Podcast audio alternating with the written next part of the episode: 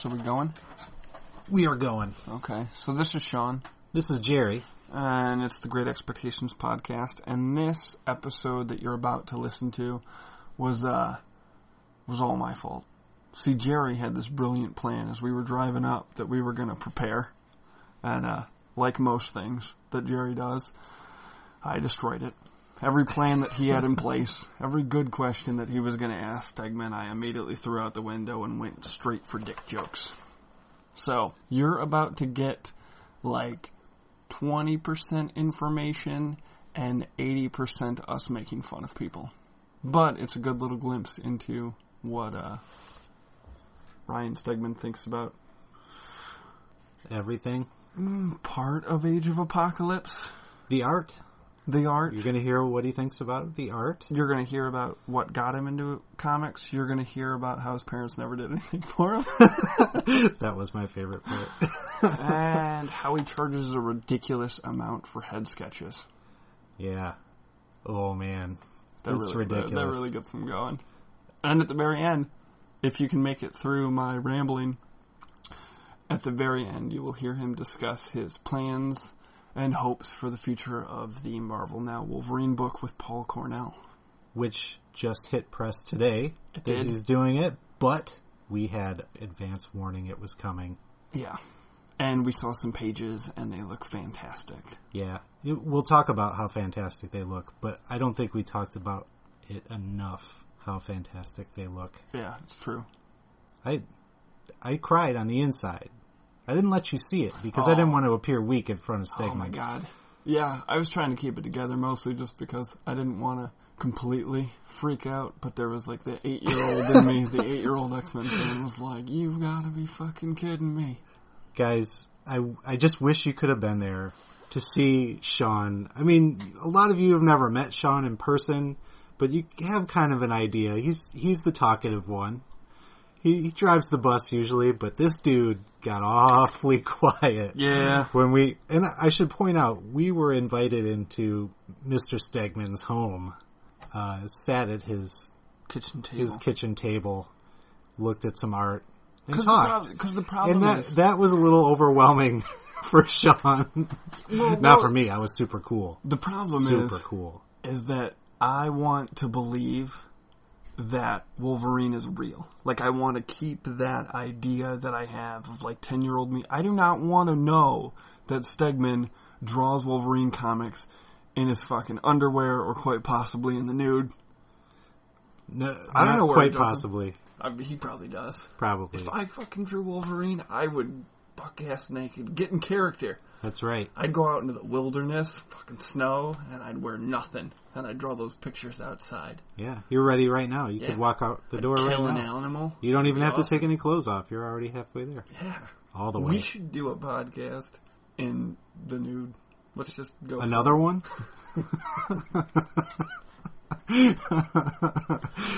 yeah. So I don't know if we ever said thank you to Ryan on air, but I think it was one of the greatest treats of my lifetime to be invited over there and and uh, get to see where he works and and hang out with his kid, his Yeah. cool wife Erin. Who I think both make an appearance towards the end. They so do.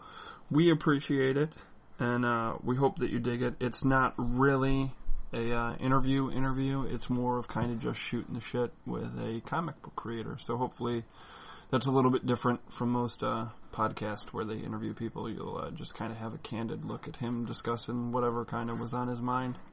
If you follow him on Twitter, it'll be like an hour and a half's worth of condensed Twitter talk.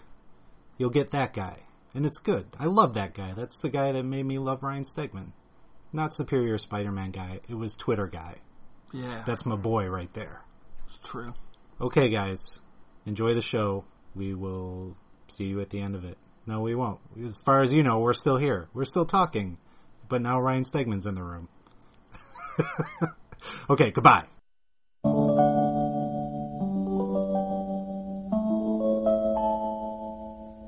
Three, oh, it's the magic number.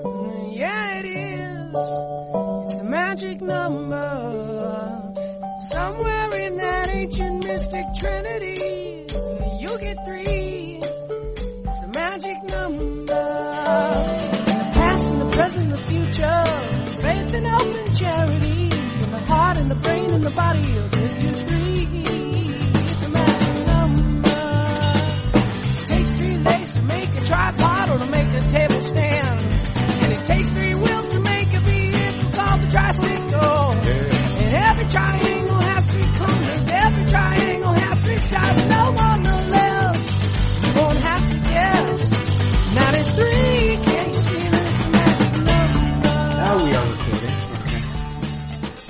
Everybody use your big boy.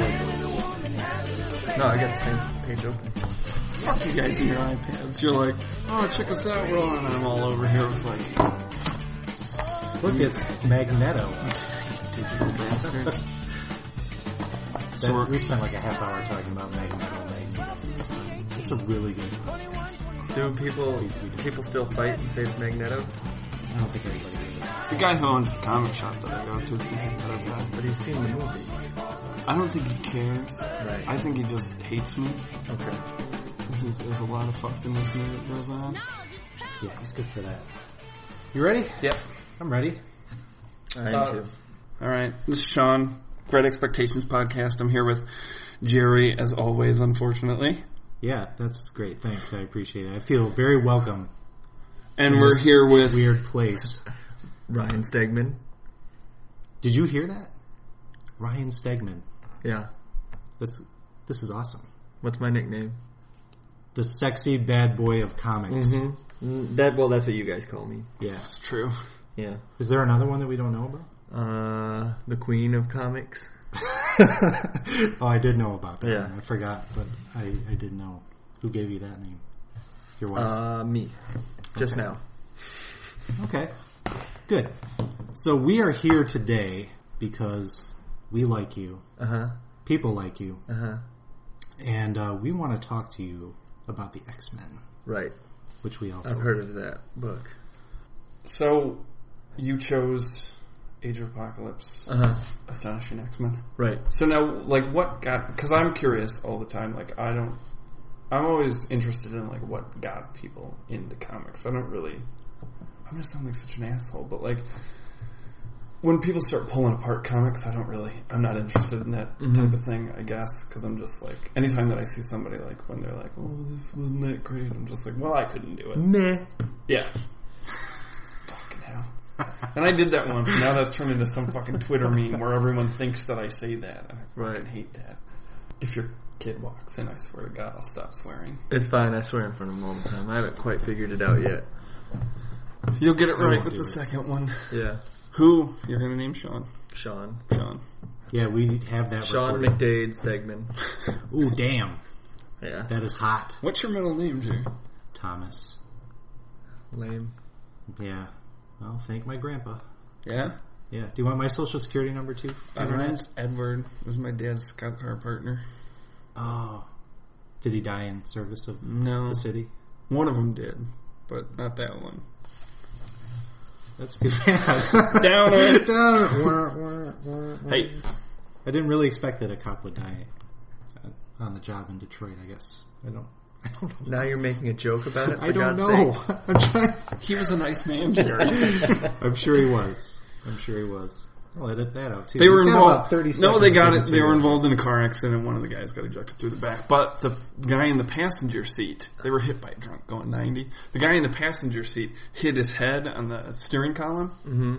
and he couldn't blink. So this guy would come over to our house, and I was in kindergarten when this happened, and he'd have staring contests with me for a dollar. Well, how, Yeah, that's right. how do Eye drops. Really? So he just Yeah, he'd just have to, like, I mean, he'd have to, like, forcibly, like, Right. but it wasn't, like, a natural thing anymore because something Right. was attached.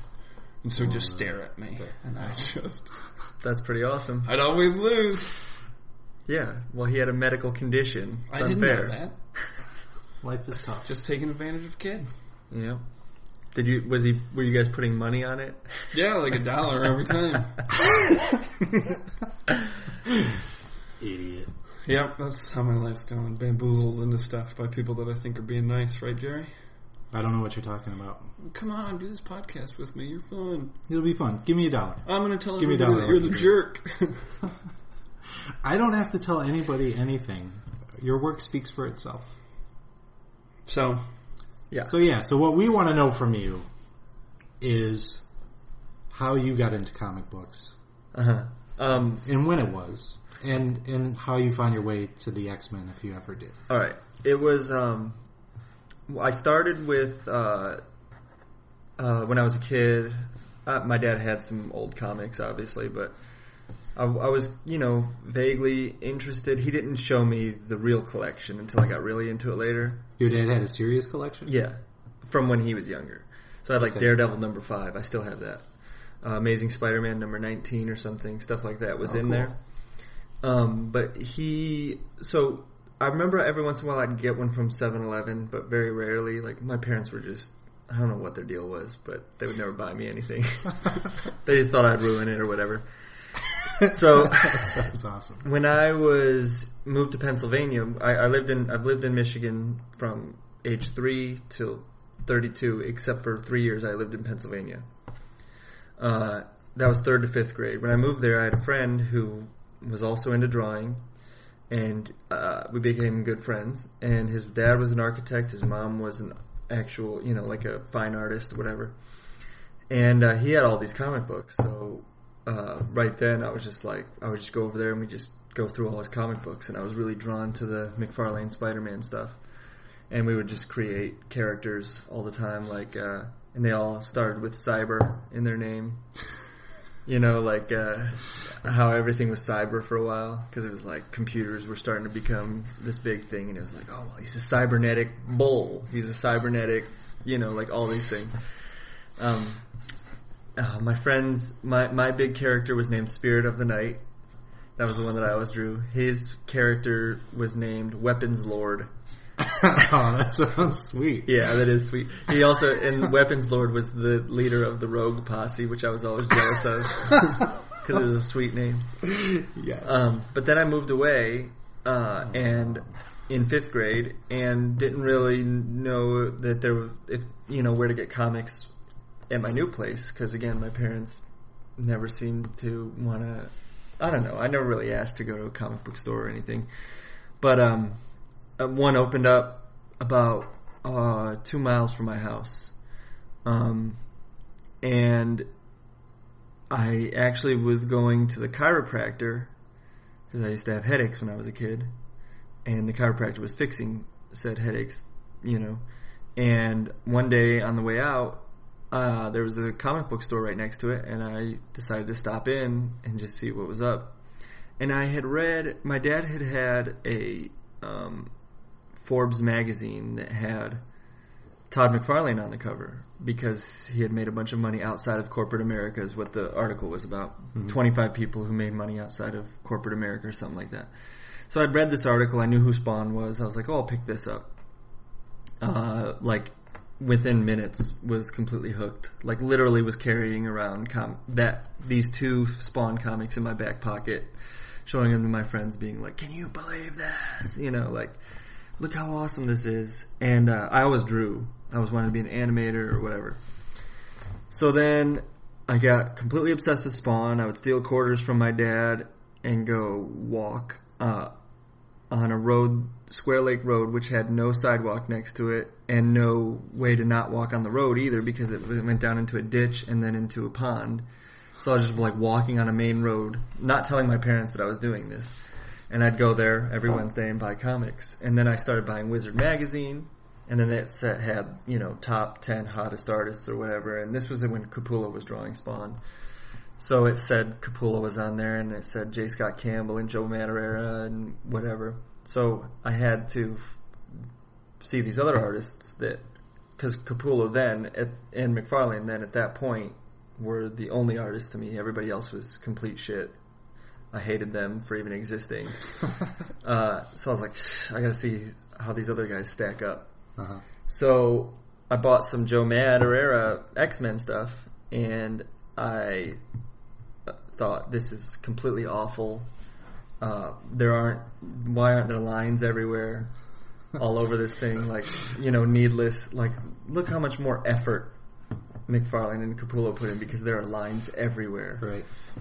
Uh, I remember showing it to my dad, and I remember being like, "Dad, can you believe this? This guy's number one on the hottest artist list, and this guy's behind him on the list." And my dad was like, "His stuff." He's, my dad was like, "I think it looks good." And, uh, he's like, uh, "They both look good, but I, I I can see why this guy's stuff is good." And I was like, "You you don't know what you're talking about." Either. but slowly, I I had you know I kept buying the stuff and I kept reading it, and then became completely obsessed with Joe Madureira, like unhealthily obsessed, and understood it. Understood that you don't have to put lines everywhere to be a great artist. But so then, so Joe Madureira was my gateway into the X Men, and then I was reading the X Men uh, through around the end of Age of Apocalypse into Onslaught and all that stuff, and then you know obviously after Onslaught, Joe Mad did a few more issues, and then took off to do Battle Chasers, and uh, that I think that kind of I was still buying it, and Carlos Pacheco was doing it, and all those guys, and I I continued to buy it until I went to college, and then had no money, Right. You know, didn't really bought some comics here and there in college, but um, was mostly just like I mean that that was my prime years was the onslaught slash apocalypse slash uh, you know those were the years where I was really involved in the X Men. Onslaught fucking blew my mind. I thought it was awesome. Now 'Cause when everybody I- makes fun of it. when like in when they introduce Bishop in like Uncanny 281 and you see that like message from Jean that's all garbled. I must have spent like 5 years trying to figure out and like without the internet and people spoiling it, like when I opened up that first Onslaught X-Men issue and the thing was in its entirety, Right. I was like what is going on? This is the greatest thing ever. Like, and I, it's like, that's my comic book heroine, is that afternoon I can tell you, like, exactly, like, I was going to confirmation class for church. Really? My mom took me there after school, and I remember opening that thing, and I was just like, what the fuck? Yeah. It was like the skies parted, and I was like, this is the coolest moment ever. So, ever since then, I've been, like, looking for it. It happens occasionally. And not to, like, jerk you off or anything, but, like, Superior Spider-Man number 19 hmm was one of the issues where I was like, fuck yes, everything's coming together, and this is awesome. No, thank you. And, uh, I think there was a Thor a couple of years ago. Which Thor? I think number 11 or something, it's where, like, Thor has a conversation with Ghost Steve Rogers. The Straczynski or the? Yeah. Okay. And it was like Olivier Coipel, or however, so I have the fucking Coipel. worst time. Coipel? Well, I assume it is because he's French, and I took a lot of French. Okay, well there you go. One of my friends would call him Oliver Coipel, and it was driving me crazy. I was like, "It's French. It's Olivier Coipel." He's like, "You don't know that?" I was like, "Pretty sure it's Oli- he's French. he's from France. It's Olivier." Ugh. I hate my friends. Yeah, I hate him too. Yeah, You should replace your friends with Olivier Coipel. I'm trying to. Yeah, and then give me a sketch. My mother's texting us. Us. She she wanted me to say uh, to McDade. She thinks you're cute. Well, she's not wrong. She likes the big boys, huh? Yeah. You should text her back that you're discussing how they never did anything for you. no, they they were very good about buying us art supplies and stuff. It's just like I never had. Well, I had He-Man toys when I was little, but then beyond that, like all my friends were getting Ninja Turtle toys, and nah, they'd just be like, "You don't take care of that stuff." Man, I think I, my parents went through a bit of that phase too, because like I'm the youngest of five, Uh-huh. so like they were just like. "Ugh."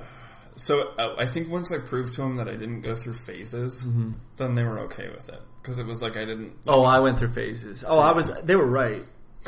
They they were like Yeah. everything that I did. Uh, I mean, I was. I always drew, so they knew that. So they would keep me supplied with paper and pencils and everything. But anything else, I would just get obsessed with something momentarily, and then it would be something else the next day. Like when, and also with Ninja Turtles, I had a weird thing with playing with these toys also, where most kids, you know, you see kids and they're like, ah, they're fighting, you know. My whole thing was take them. I'd like to. I'd try to like build them like a set, and then I'd have them all hanging off it like it was like a moment in the battle, oh cool. and then it would just, and then it would be done, and I'd be like, now what? You know, I don't know if that's normal or if other kids do that, but that was. But then once I built the thing and it was done, then I was done with those toys. Uh, Oh. But I also think that in a way it was good for me because then I would I did I do remember they wouldn't buy me Ninja Turtles or whatever, so I ended up making like you know paper doll Ninja Turtles. That you know I draw them and that sounds like a girl thing to do. Making paper action figures. Why Hell would yeah. you do that? That sounds know. terrible. for me it was fun. I was drawing. I hate that idea. Really? Yeah. Oh wait, no, I don't because I still do that. Oh yeah, what the hell? I spent way too much time. oh, it doing took me a it. minute to figure that out. I didn't understand. Yeah. Yeah. Which, where the fuck is my banshee? Uh, that's a good question. Yeah. I don't know. You better make it. I didn't wanna- show I don't him. Oliver ripped one of the legs off Superior Spider-Man. Yeah, that's cool. He, That's I had it. I had it. I kept it from him for so long, and then you know how you turn your back for a second, and you're like, "How did you even get that in your hand? Much less rip the leg off in that at that speed." He was like, "So I've got this paper figure that I really got to find a way to get rid of. So I'm going to set it down and turn my back for just a second, Yeah. and all my problems will be Well, taken Oliver is a he's a destroy machine. One hundred percent. One hundred percent of the time, he destroys. If you give him something, it will be destroyed. I like him. That's why he likes his Hulk hands. He puts those on and he just goes crazy. I don't even know how he knows super. It's really weird. He knows, like the other day, Superman came on the TV for the the DVD or the Blu-rays coming out, hmm and he right away is like Superman. I was like, I didn't teach you who Superman is. You slap him. Yeah. Like Spider Man. Yeah, he does love Spider-Man. he has so much Spider-Man gear; it's insane. And oh, you look, there's his boot, Spider-Man boots on the couch. He wanted to wear those. I was taking him out to the park. He wanted to wear his snow Spider-Man snow boots. I had to talk him out of it by put giving him his Spider-Man high tops. Oh, I'm so jealous. My kid just wants nothing to do with Spider-Man. He just he likes Spider-Man. He says, and he for some reason he sticks his belly out and makes it big and says Hulk belly. I don't know what. I mean, obviously he knows that the Hulk is like huge, and that's why. But See, that'd be my fear. That's one of the reasons why I'm not unsure about children. Is I'm just like, my kid would be a DC fan. oh, I'd have to just ship them off somewhere. yeah. Well, just. I mean, I think that if you just expose them to the, to Don't try to sell me on kids. This is what parents do. yeah, you should, like- you should really have some kids. You should have a lot of They're kids. like, be miserable with me. Yeah.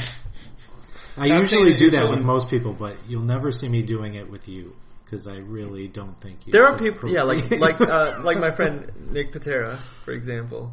I don't encourage him to have kids. I think that would be a mistake. For I get a lot of people who are like, I think you'd be a really good dad. And I'm just like, we haven't spent enough time together. you could be a good dad, Sean. You could. You would have to change some things in your life. what do you think I would have to change? Everything. Oh, yeah. Yeah, you have to change everything. Yeah. You have to steal time to read comic books. That's one of the things. I used to be just like you, Sean. Today, that's why I said at the end of at the end of X Men Omega, I was reading it, but Oliver was yelling at me and hitting me with Hulk hands. And so I was just like trying to read it as fast as I could, and at the end I was like, I don't know what just happened, but I finished it. You know, Do you have your arm locked? I would just I would just go, hold on, Daddy's reading, hold on, because he was also watching. He was watching Monsters University, and what he would every you know how kids are every 15 minutes he needs to like spaz out for five minutes and then go back to watching it. Yeah. And I happened to be reading. I had read like four issues in peace, and then that last one, he just was all over me. So consider that I made it through. What was it? Forty-seven issues. What is Yeah. this story? Yeah, you're. I'm amazed at how people do because I say that on Twitter all the time. I'm like, how do you guys read so many comics? It was hard. Maybe you're Yeah. just a better dad.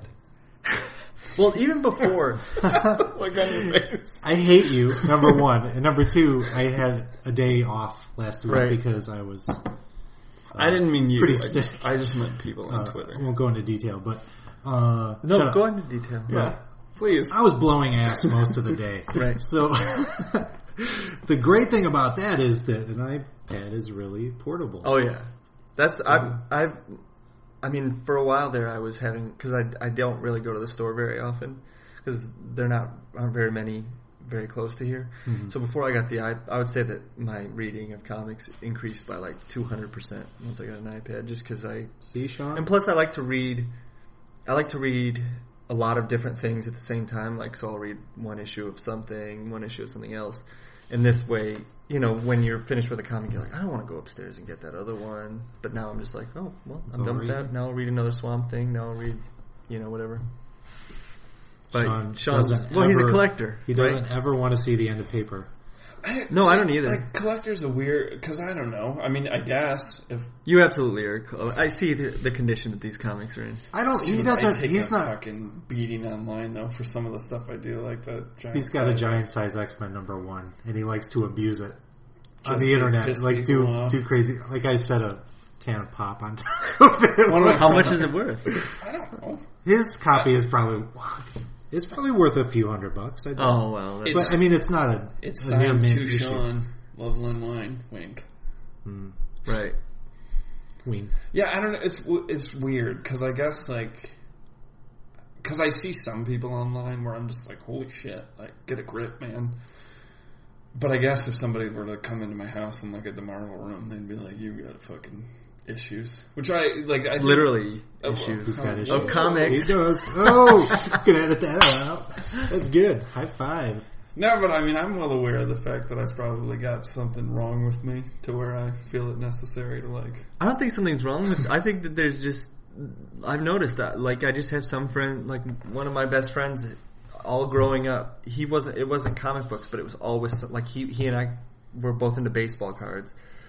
I liked to read the statistics because there was no internet. You mm-hmm. know, he liked to keep them in boxes in perfect condition, in order. Mm-hmm. You know, and and then later we both got really into music. Well, then he had every CD and they were all lined up perfectly and it looked really nice. And you know, I had like a book of CDs that were all over the place. I don't know where they are now. You know, like all scratched up I'm and a everything. Are you're you're the one with them all in pristine condition? Yeah. I lived with him in college, and his room was like it felt like a safe haven because it was so nice, and he liked having us come in there, and he would clean up after you while you were in there. Oh, yeah. So like I'd go in there, he'd have his he'd have a coffee table, he'd have magazines laid out, like all of his music magazines.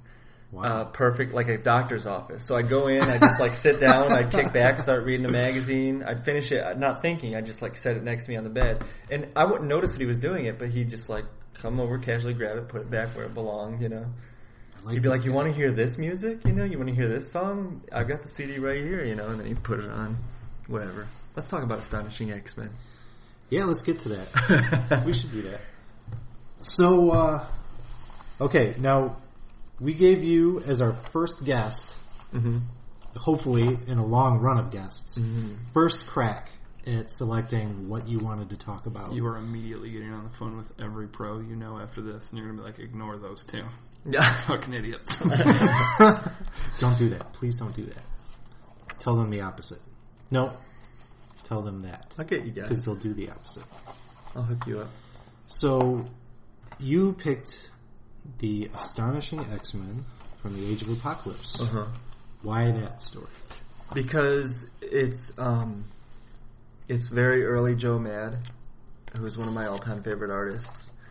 Uh, I had read it, um, but I didn't really remember much from it, and I just kind of wanted to revisit what his stuff looked like early on. Because you know, as a fan of artists, I like to um, see where they came from and what they turned into, and obviously there there is some the the thing that he does is there. It's involved in his art, like it's the three dimensionality of his characters, the the proportions and the cartooniness is all there, but it's just not as refined as it became, and so it's really cool to see how he, you know, start where he started from Yeah. for me.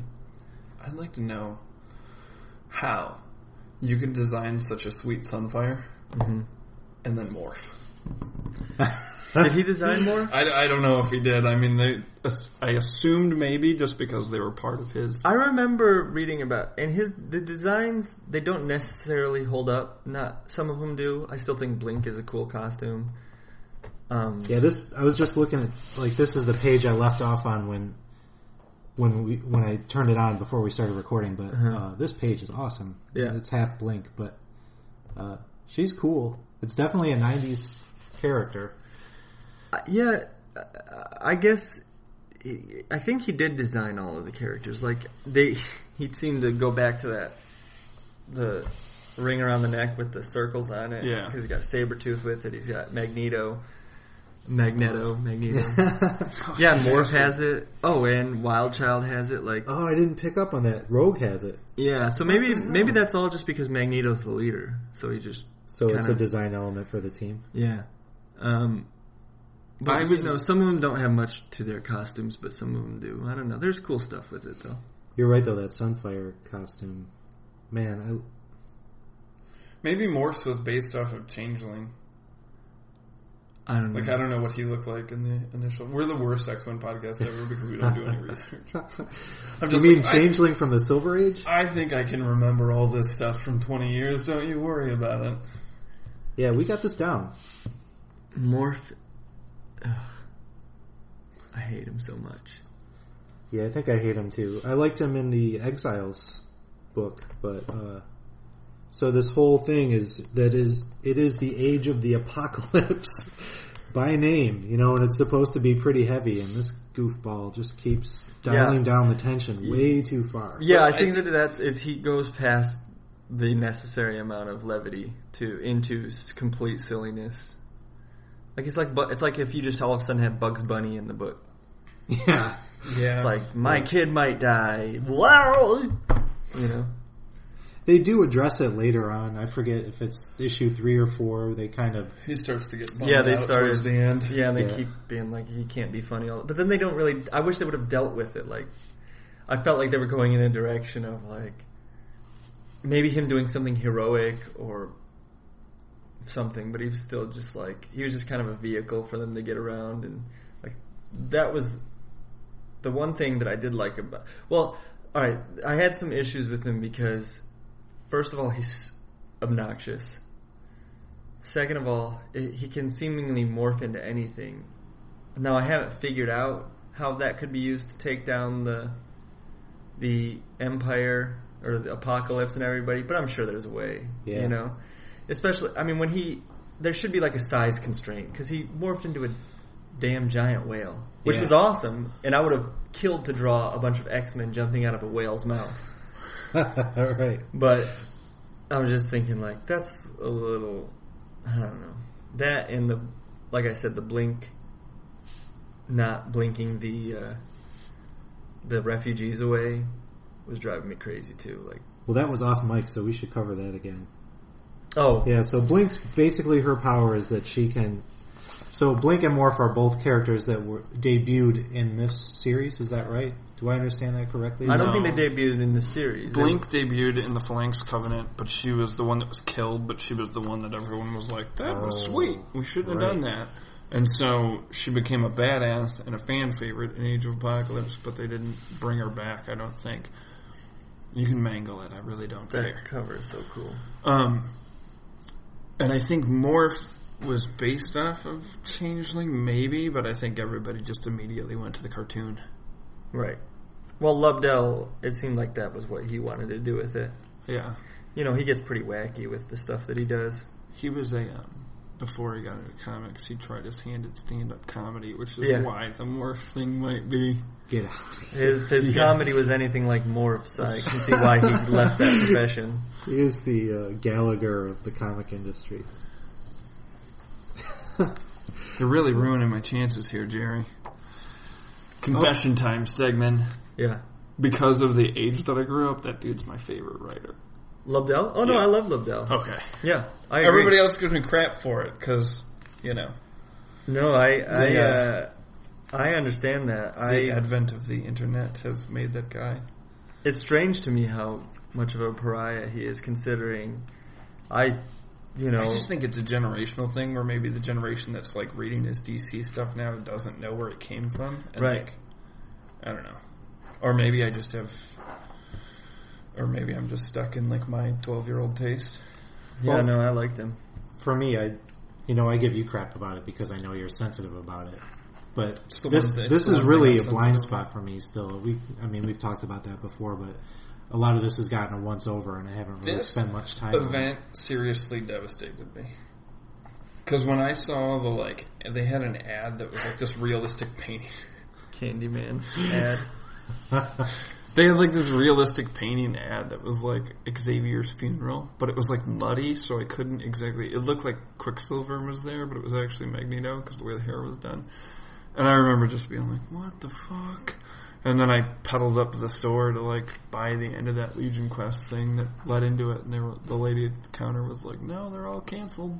I don't know what's going on."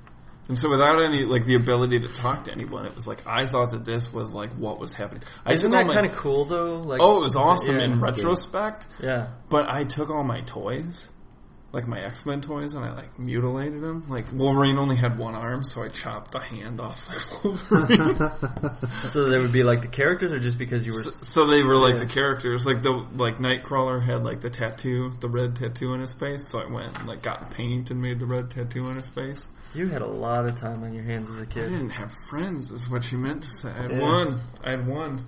it's true, and he was an X Men fan. Right? Yep. All of his comics are in my basement. All The- of his this whole all of his crap's in my basement.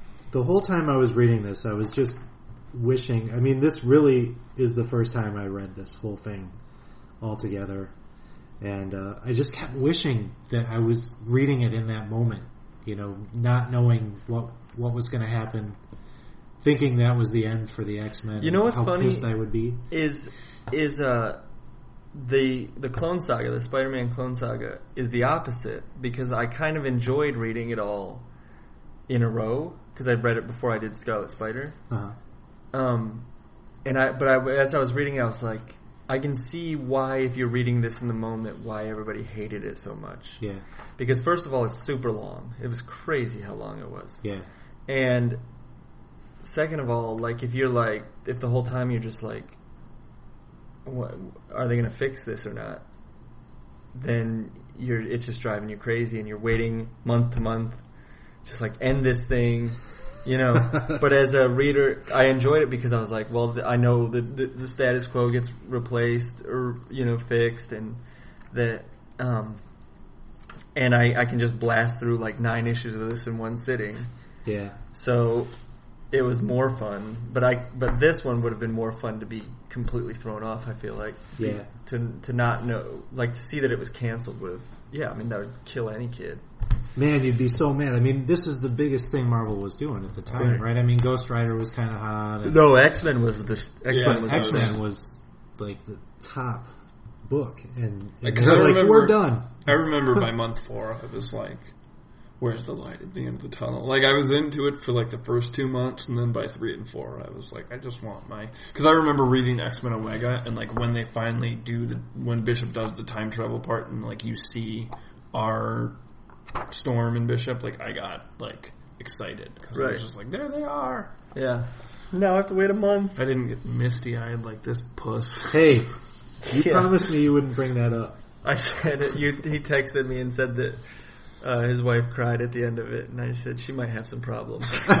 yeah, yeah. Well, uh, yeah. I thought I thought the Those ending- were tears because you ignored the entire family while you read the whole thing. yeah. Finally, it's over. I did. I mean, you figure 15 minutes an issue times 47 issues. That's that's, That's a a lot of time.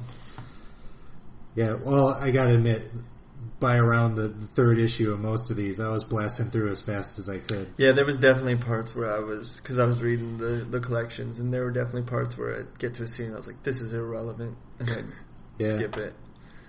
Although I, that that's the one thing I will say is reading this because I was reading a lot of the. I didn't do the full. Um, you know, I didn't read everything like you did. I read probably fifteen of the issues out of the whole thing, and I Lobdell's stuff was the best written stuff. I felt like I felt like um, I think who wrote some other stuff? Like, Yeah, I wish I had taken notes about who did what title, but Warren Ellis had one of them. Oh, I don't, Ellis I don't had know. the I don't- Excalibur one. Yeah, I didn't read Excalibur, that. I didn't read right. anything that wasn't X Men. Uh, I didn't read the Blink series. Like I'm sure Nicieza was right. Yeah, he Excalibur ended up being completely irrelevant as far as I could tell. I what did Destiny? The whole thing was that they had to go find Destiny and bring her back, but I don't. I don't know what she contributed to the story. In. I honestly don't remember. Here we go. Like That's that. that's why it was a weak series. Howard Mackie wrote one, and I, I, I mean, I'm not saying it was bad. I just kind of felt like he, like Lobdell seemed really connected to all the characters, obviously, because that was what he did all the time, you know. Right. I'm sure too, since he was probably one of the quote unquote architects of it, that there was probably maybe some of them were more invested in it, where others were like, I don't want to do this. Yeah. This one drove me crazy. This one just says M- Moore, Vaughn, Epting. Who like which Moore would have written this? Because it doesn't give you the actual credits in the issue. It's uh, Tales from the Age of Apocalypse, starring Factor X. Oh, those by the came way, Cyclops' design is the worst thing that's ever happened in comics. That was driving me insane. First of all, is he blind in one eye, or is he just covering one of his eyes? With hair. I Well, Wolverine. not only that, I'm pretty sure the they visor showed. on. One of his eyes is closed. Yeah, It's covered. There was early on in Factor X, I think they show him with three claw marks across that side of his face. Oh, okay. So I think he traded an eye for Wolverine's hand. I think that's the Oh, way it was yeah. supposed to have played out. Oh, I remember But that. later, that it was, does look like the eye is still there when his he's got the visor off, and it kind of looks Okay. like he could he's still got it. So I don't know what the hell. that No, I remember there being like fan uproar because they wanted to see that Cyclops Wolverine fight, and it was never in any of the issues. And like Marvel was basically like, "We'll get to it one day." I guess maybe." the calling him Cyclops and him only having one eye is is all right. But it, yeah, they would cover it with that hair. And it seemed like they drew him real bulky. Maybe that was just Yeah. Epting. Um, Well, they drew everybody that way in the '90s. I think. That's Yeah. the, and there's just like that. There's the design sense is so like he's got that one arm with all that cybernetic stuff. hmm one arm exposed, but the cybernetic stuff is just kind of like random and not not really thought out. I don't know. Character design drives me crazy. Like if it's if it's just random feeling, and a lot of well, Cyclops in particular, Factor X or whatever, that was driving me crazy. That that was one of my more favorite titles in the series was the Factor X. But yeah, I didn't really care for his costume at all. I liked his role. I liked how he switched teams and you know in the end became one of the heroes. Yeah, I, it must have been a shock, especially for people like Sean who were big Cyclops fans, to see that he was a big player in in all of this, bringing Apocalypse to rule all of the United States. in North and America. Sabretooth was well done in the series. It's the Sabretooth Blink, Blink relationship. my favorites were um, They were like Wolverine and Jubilee. Yeah. were That is Banshee exactly- and Quicksilver. See, I didn't read many of the issues that had just those guys in it. I Oh, think the they were just Amazing X-Men? like Quicksilver was given the complete opposite personality of the one that he normally has. Yeah, So to me, I was just like, "Oh, that's nice," and I think Banshee was actually used, so that made me happy.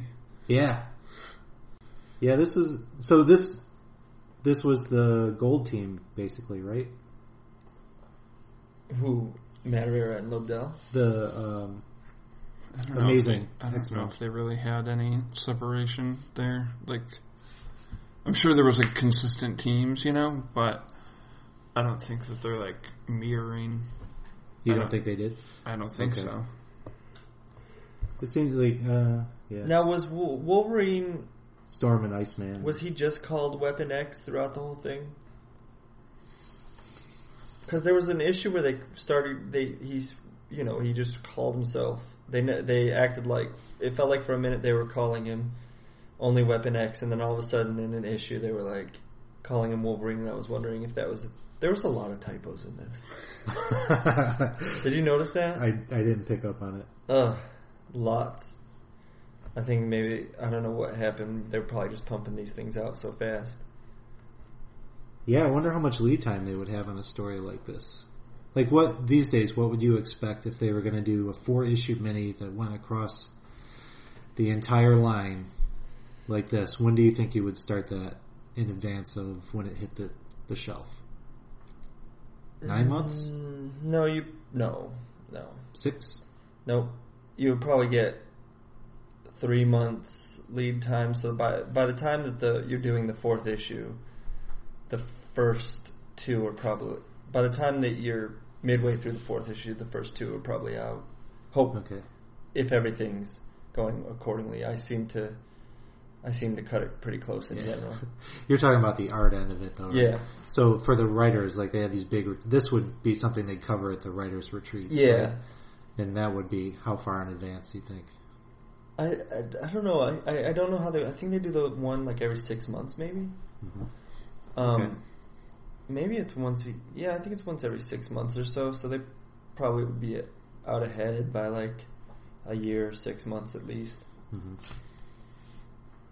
But that's just speculation because Right. I don't pay much attention. I know that they when they do them, and then uh, you know you tend to find out what you're working on next. Do you ever get like to those types of things? Do they like as a courtesy offer out the hey, you can show up if you want to? no, no. no, no. There's uh, there, there. It's mostly just writers. Okay, because I saw the picture that it- Bendis posted had Skottie Young in it. Oh yeah, he he went this year, and that was um, I think that that's pretty rare. But he writes also, which is why I think, um, you know, and he's been at the company for a long, long time, and I think that they they like his ideas and his uh, sort of demeanor about comics, so they just thought he would be a good addition to the room. But I mean, it's pretty exclusive who goes uh, writer wise, even. Mhm. That'd be a bummer. I don't even know if I would want to go. They sound grueling from everything that I hear. Well, I'm sure, like to like, I mean, a person like me, I'm like, that'd be so much fun. But to you, you'd be like, I got a lot of shit to do. Like, somebody just fucking send me an email. Well, it's just like Tell I me mean, what you want me to draw. Yeah, exactly. I'd I'd enjoy it for like a day, but I think they go on for like two or three days, and that feels like it would be too much. Although I did do the artist training program with Klaus Janson and Howard Chaykin, and that was three days, and it was awesome. Wow. Like we just kind of hung out in a room. And they told us crazy stories about back in the day. I'll bet they did. Howard, especially. Did they have you draw? Yeah. Were they like, make it more squiggly, more squiggly? No, no, no. they were. It was more like about. It was about storytelling. Essentially, they were like we we would do layouts for, you know, problematic scripts that they knew were problematic, just so they could see what your think thought process was on it Oh, and stuff. okay. That's cool. Yeah. Did they give you Age of Apocalypse as one of their problem scripts? No, it wasn't problematic in that way. It would be like clearly there's too much information for this page. Clearly the writer didn't think through this thing. It's like kind of seeing how you could possibly fix something that somebody didn't do the right way or whatever. Say something, Sean. Get us back on track. I don't know if I'm gonna get us back on track, but like, Oh, here we Yeah. go. This is where the magic happens. this is the deviations. No, um, I don't. Uh, shit, I had something, but then I lost it. wow. See, Um, this is you being in the room, Ryan. That's what. That's I what didn't this totally is. claim out. No, What do you mean? but you did a little bit. oh, yeah, You would have remembered. probably not. I'm trying to make him feel. Let's talk more about Joe Madureira's art. Yeah, let's talk about it. Because you you thought he was probably 20 or around 20 when he did this. I right? yeah, I can't. It's let's see. Uh, Let's make him sound younger than he is. He he would like that. I don't know how old he is. He might only be like 38 years old right now. Oh, are you kidding me? I guess that makes sense. So he'd be six years older than me, and this was 1995, so I'd have been 14. So he would have been 20. Yeah, Wow, that's crazy. You know what I was doing at age 20? I do. Nothing. I was literally. I was not. I was in college, but not going to class.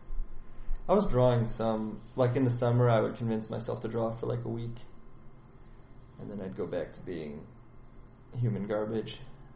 Sparty. Mm-hmm. Yeah, so at Well, 20, you seem to have it because I have this thing like when I because when I found out that you were my age, I was like, holy shit, like because you know, kid, Yeah. married, I can has a job at Marvel, and I'm like, because I do that at work all the time too. Like I'm walking around the halls and I'm just like. Everyone my age, or like when people older than me call me sir or whatever, Right. because I'm a manager. Like I'm just like, you guys realize that like, I got fucking Spider-Man socks on right now. Yeah.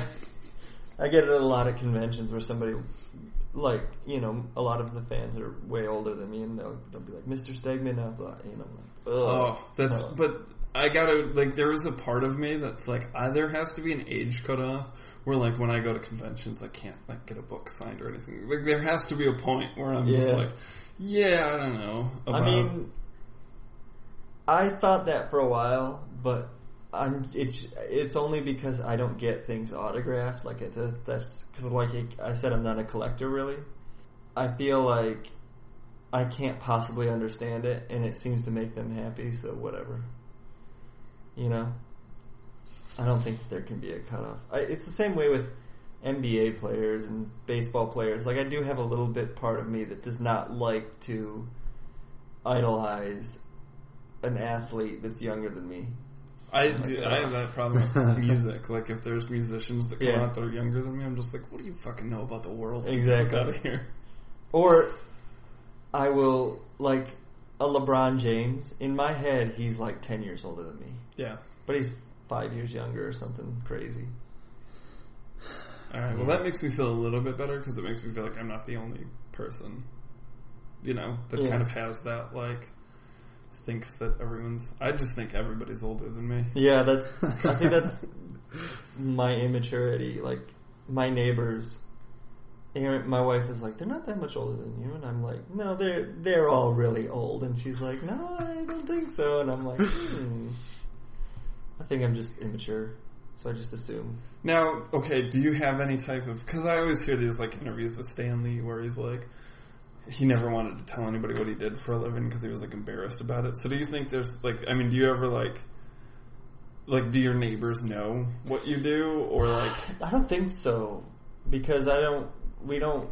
Uh, we're not very friendly, I guess. I don't really know my neighbors very well. Um, I know that my wife went out with one of the neighbors, and she was somehow found out what I did, and she, you know, she had kids, so she thought it was neat. But no, I, I don't really. It's kind of a hard. I don't not want to tell people, um, but you get a lot of the same questions when you tell people. Like, for some reason, it's the strangest thing to me. But I guess it's just because I'm inside and I understand how it works. But there's this, the question that you get the most often when you tell somebody that you draw comics is, do you write the words too? Like, do you write the words on the page too is what they mean. right? And I'm just like, why is that your question?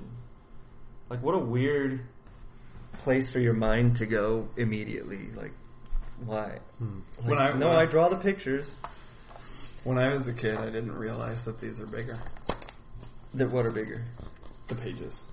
Oh, Like when you make when a big drawn. page and then Oh, it gets shrunk yeah, down. yeah. So I was like, oh. That's Yeah. what I pictured. That's what. Uh, yeah, until I saw it in a magazine or something, I I assumed the same. You know, you draw on it. I draw all my comics on typing paper when I was a kid. Aaron's Yeah. about to come in and disrupt everything. That's okay. Um, but uh, yeah, I. The other thing is, and this is going to sound egotistical, but if you tell somebody that you draw comics and they have no follow up questions, Oh, yeah. they're probably not a very interesting person. I had Nick tell me that that he went out on a date with a girl and he said, he said, uh, it was a disaster. It was awful. We had nothing in common. I said, well, what do you mean? He said, well, the first thing she asked me was what I do for a living, and I said I draw comics, and she just said, oh. like, that is weird, right? Like, if you don't have a follow up Yeah. to that, like, you know, even if you said to me, I'm a plumber, I'd be like, I'd have a follow up question about what that entails. You know what I mean? Like, if it's. so, do you like having shit on You your did hands? ask me if I was a doctor with a concerned tone. Yeah. I was like, this whole time I didn't know he was a doctor. What the hell? No. I'd make a great doctor. Yeah, with those crazy eyes. Aaron, I think Aaron's coming in and trying to be quiet. I didn't hear anything. Hi. Can't get rid Hello. of you, McDade. Sorry. Aaron, this is Sean. This is Hi. Hi. you know who. Oh, that Voldemort? bad, huh? I brought you a present from Sean and I. It's not for you. It's, It's for, for Oliver. Oliver. That'll be good. Oh, cars. I was just thinking we need to get him some cars for Christmas. So you know what they're going to do? They're not going to show them to him. They're just Rewrap them. I would. Yeah. I'd be alright with that. I'm not alright with that. Don't dare. I'm gonna give him to him when he wakes up. You tell them that they are from us. Okay. And that he's not allowed to share with his punk little brother. Oh yeah, he's gonna hate him so much. Yeah, that's the fun part. That's Yeah. the part you can't prepare yourself for is how much they're gonna fight. Oh, two boys. One of them being that much older too, three years. Oh, that means they're gonna be in school together, but the other one's going to have the big head start to like make Yeah. the. Uh, when I went into high school, my older brother had gone to the same high school as me, and I just got mercilessly shit on by the seniors because they Really? hated my brother. And Oh, then finally one day I just snapped, and I was like, "You guys don't like him. I fucking lived with him for 17 years. Fuck off." and it kind of all cleared up after that. my sister was two years older than me, and it kind of at first she was kind of normal. She had, a, but then like by senior year, she was like one of the kids that dressed weird and stuff, and so I got a little shit for that. Girls. dressed weird, like how dressed weird? I don't know, just She like go goth thrift or shop, something? Oh, You know, the the rad dudes is what they called them.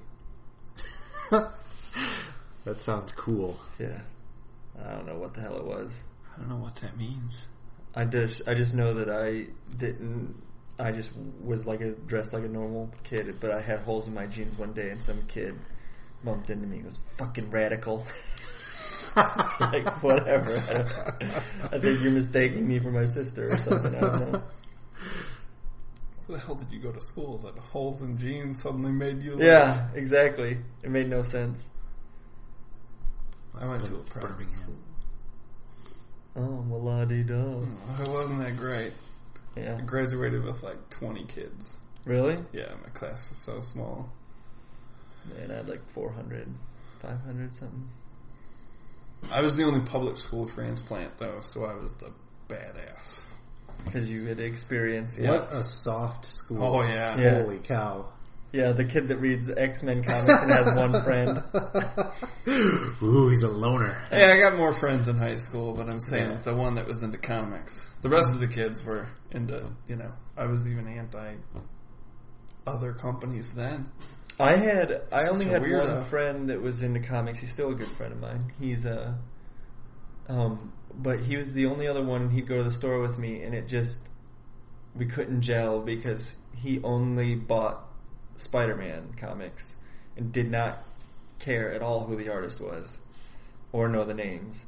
And it would drive me fucking crazy because I'd be like, well, who drew that one? John Romita Jr. He'd be like, who? Don't you understand? That's Yeah. how I feel when Jerry starts naming off like inkers and You don't know that stuff? I I try, but like I don't I because of the behind the curtain thing with music, like this was like the one thing where I was like, I don't know. That's why even like meeting people at cons. That's Right. probably why the first two times I ever came up to your table, it was already awkward, and then it got even weirder. it was fine. At least I don't remember it. the first one you don't even remember because I think I just came up to the table and then got that phone call and left. Right. And uh, I think the second one, you like might have been like, thanks, but I think it was the fact that I led with the fact that I don't like kids, and then I was like, but yours seems alright. And you were Oh like- no no no! I thought that was funny. I remember that. I do. And I walked away, and I was like, that's my go-to when I walk away from tables at cons. You know exactly what's going through my head. And it's like, stupid. You're so stupid. Why don't you Such an idiot. Yeah.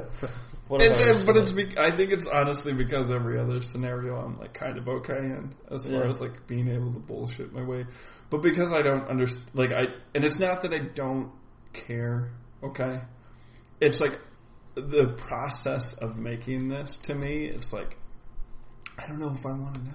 Yeah, I agree. No, I, I said that about meeting my favorite artists because, and it's not like I'm afraid they'll be a dick or something, but I do kind of want them to be inaccessible to me for so, you know, like in a way of like, I just rather, I don't want to feel like I'm on an equal playing field with them. Like I want them to be like on a pedestal mm-hmm. Yeah. and me to be like shrunken underneath them, like whoa, you know. It's so weird too, because like in that scenario of like conventions, like you're just walking up and down, and like I, like Artist Alley is like either the greatest thing or like I just saddest, feel like yeah. the fucking biggest jerk. Because like you go there with like a certain amount, and I'm just I don't know, like you see people, and it's like I get it, man, I get why you're like throwing this book at me, and like you've got to make enough money to be able to make it back home. before peop before I did Spider Man, you know, obviously that made a lot more people come to my table, and and it was really started with Scarlet Spider. But prior to that, I definitely felt like I don't know if I want to do conventions anymore because what happened was I went to a Aaron's mom was doing some crafts show. And we went there, and I was like, "This is exactly like a comic convention. Like they're all trying to sell you their craft, and it looks just like it. And I was like, these convention things, it's like a glorified craft show. yeah.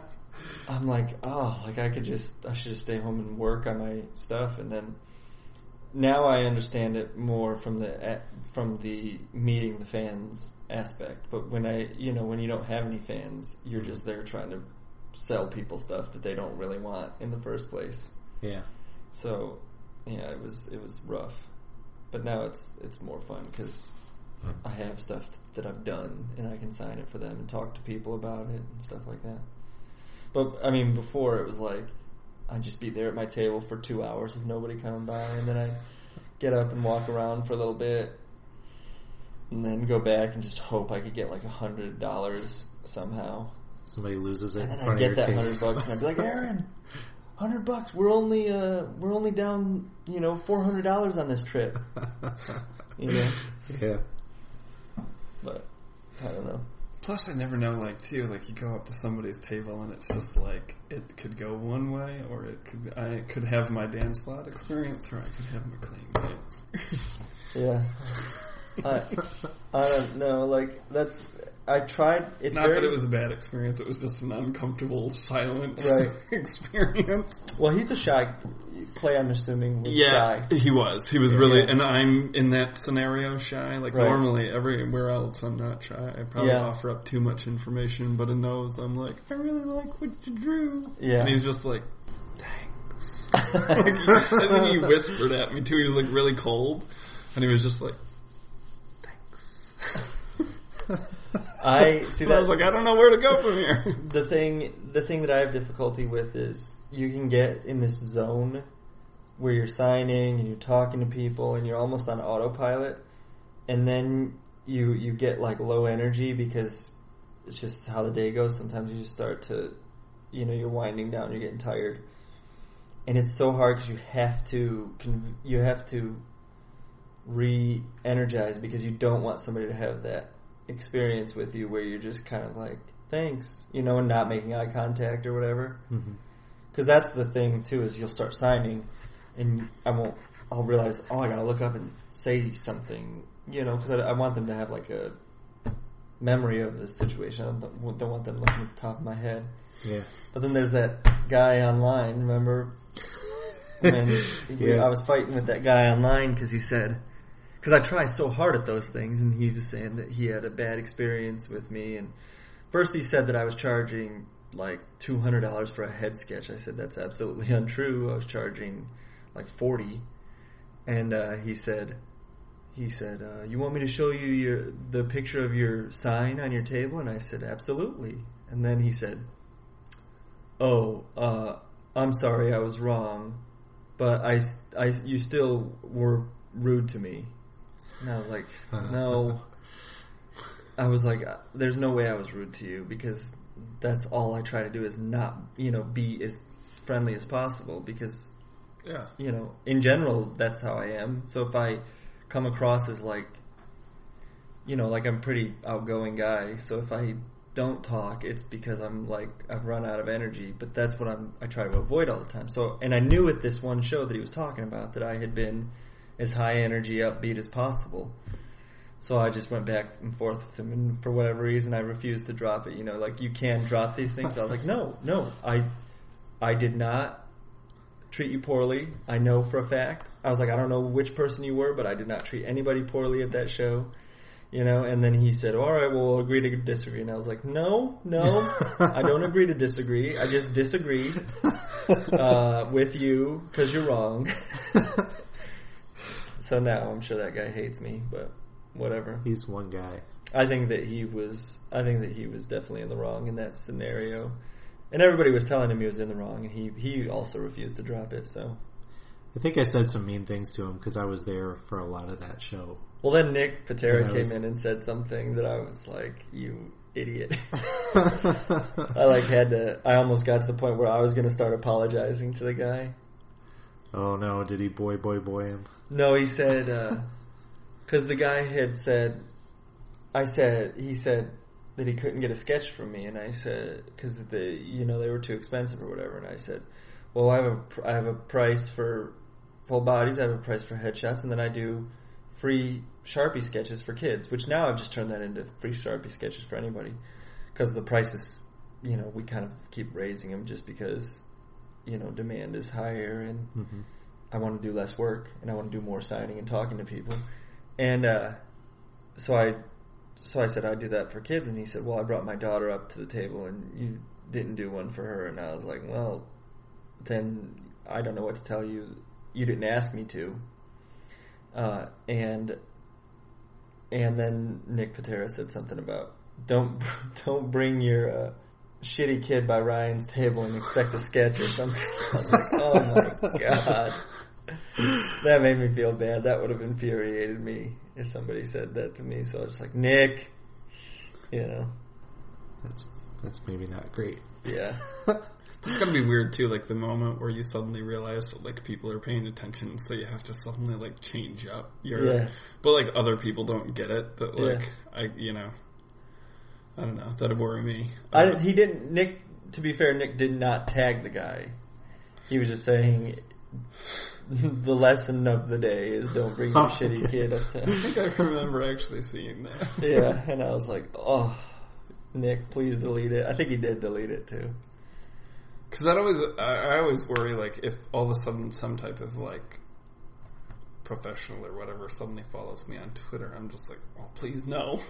I, I I felt that way for a little while when uh, when like any professionals would start following me because I just say a lot of inane stuff on there, you know, and I don't and I won't and I actually used to say a lot more stupid stuff. You're like ninety percent of my feed is dick jokes. Yeah, please. But don't. now there's there's definitely more of a voice in the back of my head being like, "Is this necessary? You know, is this dumb joke about taking a dump necessary or whatever?" Yeah, if it's a good joke, I'll go with it. But if it's not very good, I'll cut it out. I think you should just listen to your inner demons and put it all out there. That's what Nick and Tommy think. They're always telling me, "You should tweet that." You should. Everybody seems to just like immediately have a fully formed opinion on something that they're uninformed about. Hmm. And that's what drives me That crazy. happened the, the other day when I was standing in that fucking line for Thor. What? Like, they, well, when I, I I was in line for like seven hours to see some screening of Thor because I I'm, I suck, and uh, that was when that Ms. Marvel news broke, oh yeah. and my feed was just like a flurry of white guys going.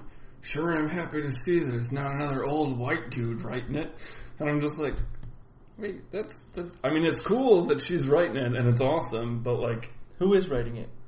I don't know her name. I'd have to look. I can look up who's writing the new Ms. Marvel. Do it, Let's McDade. let's race on our phones. Um, but so I just tweeted something out about how like you know like before we immediately as white guys jump to the let's screw all those old white guys. Like remember that like nobody's been to fucking Oa, but they seem okay to write Green Lantern like they're Yeah. fucking storytellers. And I was immediately getting like, I was like, I'm not saying that it's a bad thing. I'm I just had, saying. I had people pile on me yesterday about the tweet about. Um, I was just. Uh, I had a guy come up to me at New York Comic Con, and he goes to school for comic book art. And he said, "I just wanted to ask you because obviously you have your wife here and you have a kid." He said, "My teacher told me that you can never be have a career in comics and have a uh, family." And I was like, "Ah, "That's awful. That's not true." And I said that on Twitter. I said that that was irresponsible of that teacher. And then other people started saying, "You think that you could break in with when having a kid?" And I was like, "No, that's not what I said." I said you can have a family when you're doing comic books because breaking in is something different, which it goes without saying that you don't have a kid until you can support said kid. You know what I mean? yeah. Did And, you take uh, heat for that? N- Well, no, I only replied that directly to Okay. people. I wasn't gonna fight with people about that because that's just mm, that's just common sense. You know, you can say, "Well, some people don't mean to have kids, whatever." Well, you did, so now I'm gonna get shit for this being on the podcast. Nobody's going to hear this. Oh, How many listeners do you guys have? A few hundred, probably. Really? Maybe. I don't That's know. good. A few hundred. Anyway, yeah, Twitter is the lots of opinions, lots of fighting. I nothing. I I had the absolute best intentions when I signed up for Twitter, and man, I gave out a comic. Dan Slott retweeted me giving out a comic code, and suddenly overnight I had like 150 new followers. Oh, really? And I was just like, all right, let's give this a shot, and that just turned into a shit show. I, my problem is, is like my tone. I think online is like angry, and I'm not. I just like it. I I just like it when you make fun of McDade. Yeah. Me too. It's been too long. I, I feared for a while that I was uh, taking it a little too far. I think there was a tweet once where you you tweeted out that you were going jogging, and I caught it like two hours later, and you hadn't tweeted anything, and I was like, "Hey, everybody, McDade went jogging about two hours ago. I hope he died." yeah, no, I love that. So, Uh, your there dad had a there's comic some- collection. So was he pretty pumped out? Um, yeah, it was strange because he never expressed any of that to me. And then, well, my dad's just one of those guys that like plays it close to the vest. Yeah.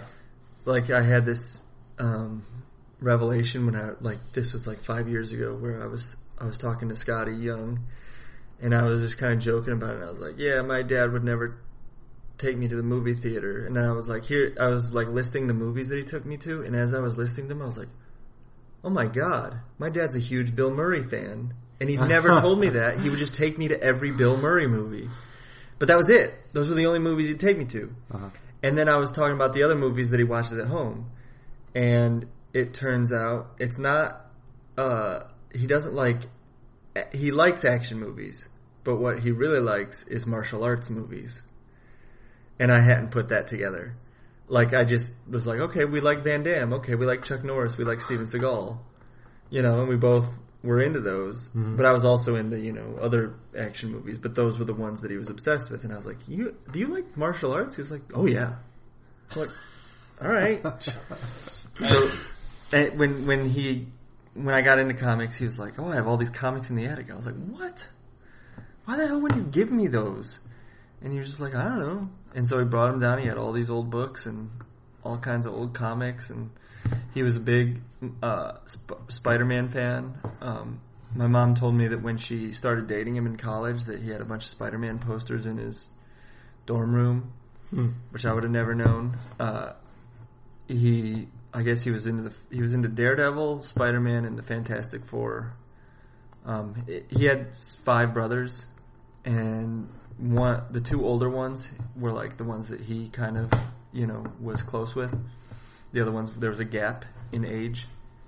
There was a gap in age um, between him and the younger ones, but he and his two older brothers they all had their specific ones. So like Ken liked Fantastic Four also, but he was also big into Thor. Yeah. And then Dan was into the X Men, you know, and all that stuff, and so like they they each had their own character that they were specifically into, and uh, yeah, so that that was you know kind of a revelation when I found out all that, especially that he because I was big into Spider Man, and then the fact that uh, I found out that he was into Spider Man was pretty crazy. I keep having dreams that my dad is into comics, but they never come true. My dad was into girls. Yeah. Yeah. Did, He, are he your got into divorced? a lot of girls. Are your are your parents divorced? Yeah. So Yeah. he he uh, c- carried that tradition on for a long time. yeah. Yeah, there are uh, there are eight other McDades running around. oh, how many how many different mothers? Uh, at least nine mothers. At least ten mothers for eight McDades. I don't I don't even know how many mothers. I don't know. I'm I'm embellishing a little bit. but yeah, I come from a long line of Do you have a lot? So you have a lot of half siblings. yeah. A lot. Seven. Really? Yeah. No, that's awesome. Yeah. I mean, it makes the holidays more complicated, but uh, I like them all. You know, and we we were never growing up. It was never like, oh, well, that's my half brother, and that's that's my real full brother. There was really none of that, so it was cool. But uh, yeah, big family. I get that. I think that's all my dad was into. See, that's why you like the X Men. Yeah. Wait, why? Big family. They are like a big family, even in alternate timelines. That's what I enjoyed about them. Like, just like Spider Man's the same way for me, which is that the closeness of all the characters are kind of like a family. You know, like there's like that. When I was doing my first ever issue of Spy- Amazing Spider Man, which was 665, it was the story where Betty Brant goes to the hospital and um, there's all everybody shows up to the hospital, like all of his supporting cast, and I was just like, oh, that's awesome. You know, like that all these people care about each other, and I want to have Spider-Man's family in my life. You know, instead I'm just uh, I have like four friends. All my friends moved to uh, Chicago. Yeah. Like everybody left Michigan State and moved to well, That's some what in everyone California. does Yeah. from Michigan State. Everyone I knew from Michigan State is just like right over to Chicago. There's a lot in Chicago, some in California. Oliver's awake. Oliver. Well, uh, it's fitting that that we're having a conversation with you about the X Men, at least peripherally. I guess we did, uh, because you are coming into the X world. Uh huh. You want to tell No. us what's going on? yeah, I'm uh, relaunching Wolverine at number one, and I'm not sure what when that comes out, but I'm working on it. I'm done with Superior Spider-Man, sadly, but still. Me too. I'm kidding. Sorry. I'm actually. It was it was a difficult decision to be honest because Spider-Man is so close to my uh, heart, but Wolverine is also up there out of all the characters that I would actually out of all the characters that I like to draw. It's pretty much um, Spider-Man, Wolverine, Hulk, and uh, uh, I like the Fantastic Four. I like the family aspect of that as well. But uh, yeah, so it, if it was any, if it was like some other character that I didn't care for as much, it would have been. I would have said no because I did have the opportunity to stay on uh, Spider-Man, but uh, yeah, I took it, and it's awesome. Paul Cornell's still writing, and he's awesome. Any other questions, guys? I don't know if we, yeah, because that's the kind of the weird thing is like without really knowing much about it. Why don't you I'm tell us concerned- what what your um, your intentions are with the character from an artistic perspective? Like what what your agenda is to to make like your perfect Wolverine. I'm going to make this the perfect Wolverine because I'm going to make sure he has this, does this, looks like this. Well, he's. I mean, he's not going to be super handsome. He's not going to be Steve Rogers. He'll be short. He'll be stocky. He'll be kind of scary. I think that that's to me. He should be scary when he needs to be. He shouldn't be. I don't like the idea of Wolverine with his leg up on a rock or something, with his chest puffed out, looking out onto the horizon. I like. Wolverine hunched over, you know, kind of animalistic, hmm uh, you know, shorter than everybody else, but still looks da- more dangerous than anybody else. Big hair, you know, some sharp, sharp canine teeth, uh, Okay. Stubble, all the, all the good stuff.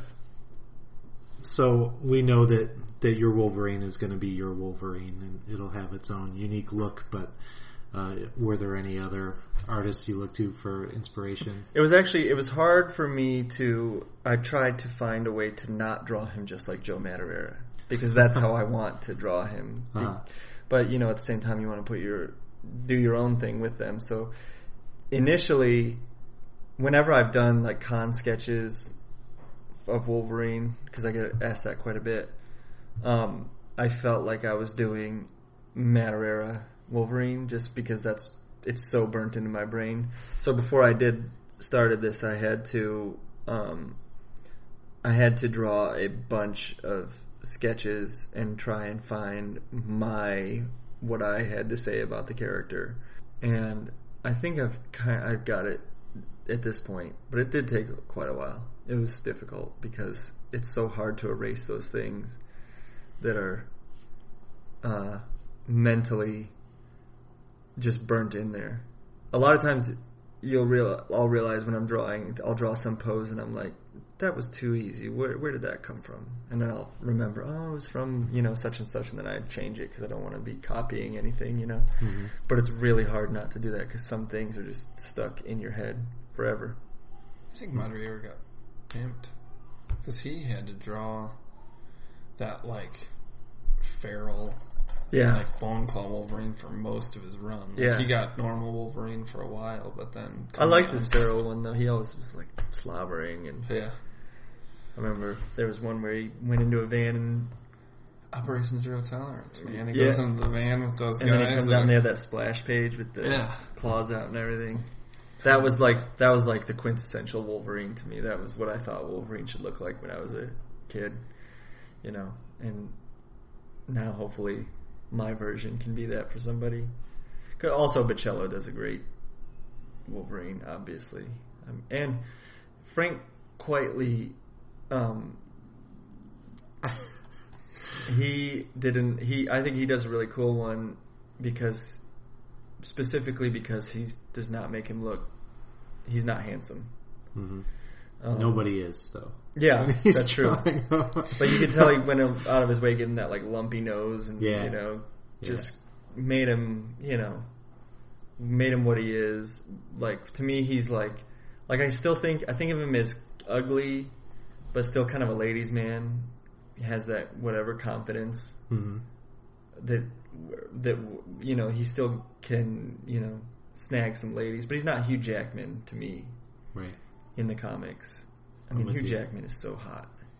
Can we talk about how hot he is? Yeah, Yeah, he is hot. that Oh. Days of Future Past trailer. He's Yeah. got a shirt off, bunch of bullet holes. Oh man. Those bullet holes do it for me. Yeah, so many holes. Yeah. They just draw my attention. Ew. Yeah, that's good. I can't wait. Me neither. It's pretty exciting. Yeah. A Bunch of number ones. What do you? That's what I do now. Yeah. I don't. I don't do any books that don't start at number one. That's what I said. I told them well, awesome. they You- weren't even going to relaunch it, and I was like, "Nope, you put a number one on there. I'm not doing it." What if it's number eleven? Double number one. Yeah. No, he's not falling for that again. Mm-mm. Not me, man. So we have seen a, a little taste of, of what's to come, and I, I think we're in agreement. It's going to be acceptable to most people. Such a weird, like, it'll be acceptable. It'll be. No, it's It'll be meh to some. yeah. I don't. I I would be really surprised if you got any mess because Oh, I. I think this is your best stuff yet. Yeah. I mean, I, you're young, so I expect you to get better with like with every issue. Way to go with the But there, buddy. but you, uh, Dick. he expects you. You're not at the pinnacle, but Jerry here, he's got a keen eye for this. You, I you're do. going places, kiddo. I, look, I know more about art than no one. I think that but uh, this is like I want it to big be the jump best for stuff you. that I I want it to be the best thing. I always want whatever I'm the next thing to always be the best thing, but whenever you started a new uh, start a new project, you get like a little boost of I don't know. Uh, you're more willing to try some new stuff, Yeah. and uh, I feel like I'm doing the best stuff that I have done so far. I agree, Well, thank you. and I'm glad you're doing it on an X Men character, Me too. especially the best one. Yeah, he will. You like Cyclops the best, right? Uh, well, that's. I mean, see, it's so weird. It's just like I have some type of weird person attachment to like all of them, but it always makes me like. I don't really like it when people say that Cyclops is bland, but No, know, he can be done well. and it like with Wolverine, it's like there's a certain thing that I look for, which is like, I mean, I'm like the Proteus issues, like way back when, where like he got fucked with, and it took him a while to get going. You know, there was, I think there was this issue. It might have been like a Barry Windsor Smith one, like Uncanny X Men 205. Like he was lost in Central Park, and he was being hunted by the Reavers. Wolverine, we're talking Yeah. about, not Cyclops. No. They wouldn't do anything like that with Cyclops. No. Just sits around and pines away for his dead wife. You know, Dead ass murdered wife. I do, because of this reread. Uh, did you get to the part yet where uh, he hooks up with Colleen Wing? No, dude, I'm like, because of the podcast. If I'm doing it for this, I have to like stop myself. And fucking Don wants us to do like 25 issues of Wolverine. He wants to talk about Don Kid Can't, Cardenas. Kid can't pick. Don Fart Penis. That's right. Oh, Oliver's about to make his grand entrance. Yes. Should we wrap up? Yeah. Okay, we're gonna wrap up then. That So was a good ending. that was a great ending. That's Okay, that's why I like it. Abrupt and embarrassing. Yeah, make sure that you pick up Wolverine number one. You and I are gonna spend a little time wrapping up. Oliver, say hi. Oh, we are. aren't we? Sure. Say hi. Hi, Oliver. We came here to see you specifically. Is that okay? They have presents for you. We do. Oh, you have a present for us? Maybe not. All right. Thanks, guys. It's been fun. Thank you. Now get out. No, you guys don't get out. Three, that's a magic number. Yes, it is. It's the magic number. Three. Somewhere in this hip hop soul community was born three, they spelled it me, and that's the magic number. What does it all mean? Difficult preaching is posthumous pleasure. Pleasure in preaching starts in the heart. Something that stimulates the music in a measure. Measure in the music, racing three parts. Casually see, but don't do like a soul. Cause seeing and doing are actions for monkeys. Doing hip hop hustle, no rock and roll. Unless your name's Brewster, cause Brewster's a punk. Parents let go cause it's magic in the air. Criticizing rap shows you're out of order. Stop looking, listen to the phrase and Fred Astaire and don't get offended while Mace Dosey does your daughter. A dry camera roll system is now set. Fly around the sword under Daisy Productions. It stands for the inner sound, y'all, y'all can bet that the action's not a trick, but show enough a function. Everybody wants to be a DJ. Everybody wants to be an MC. But being speakers are the best. And you don't have to guess. Still, our soul posse consists of three, and that's the magic number. This here piece of the pie is not dessert, but the cost that we dine. And three out of every darn time, the effect is mmm, when a daisy grows in your mind. Showing true position, this here piece is kissing the part of the pie that's missing, where that negative number fills up your casualty. Maybe you can subtract it. You can call it your lucky partner. Maybe you can call it your adjective. But odd as it may be, without my one and two, where would there be my three mates past me? And that's the magic number. What does it all mean? Focus is formed by flaunt of the soul. Souls who form style gain praise by pounds. Comment on speakers who honor the scroll. Scroll written daily creates a new sound. Listeners listen cause this here is wisdom. Wisdom of a speaker, a dumb and a plug. Set aside a legal substance to feed them for now. Get them high off this dialect drug. Time is a factor so it's time to count. Count not the negative actions of one. Speakers of soul say it's time to shout. Three forms the soul to a positive sum. Dance to this fix and flex every muscle. Space can be filled if you ride like my lumber. Advance to the tune but don't lose the hustle. Shake, rattle, roll to my magic number. Now you may try to subtract it, but it just won't go away. Three times one, What is it? One, two, three. that's a magic number.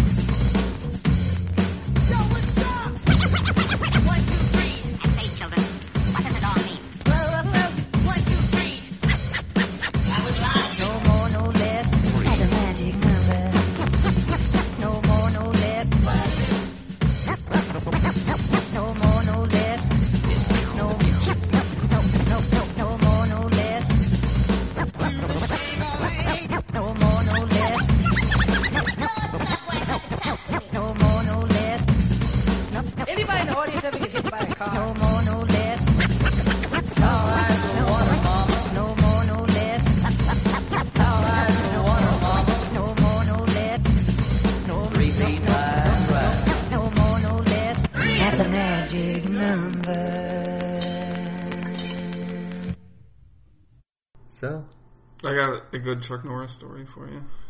does it involve him kicking you in the face? Close.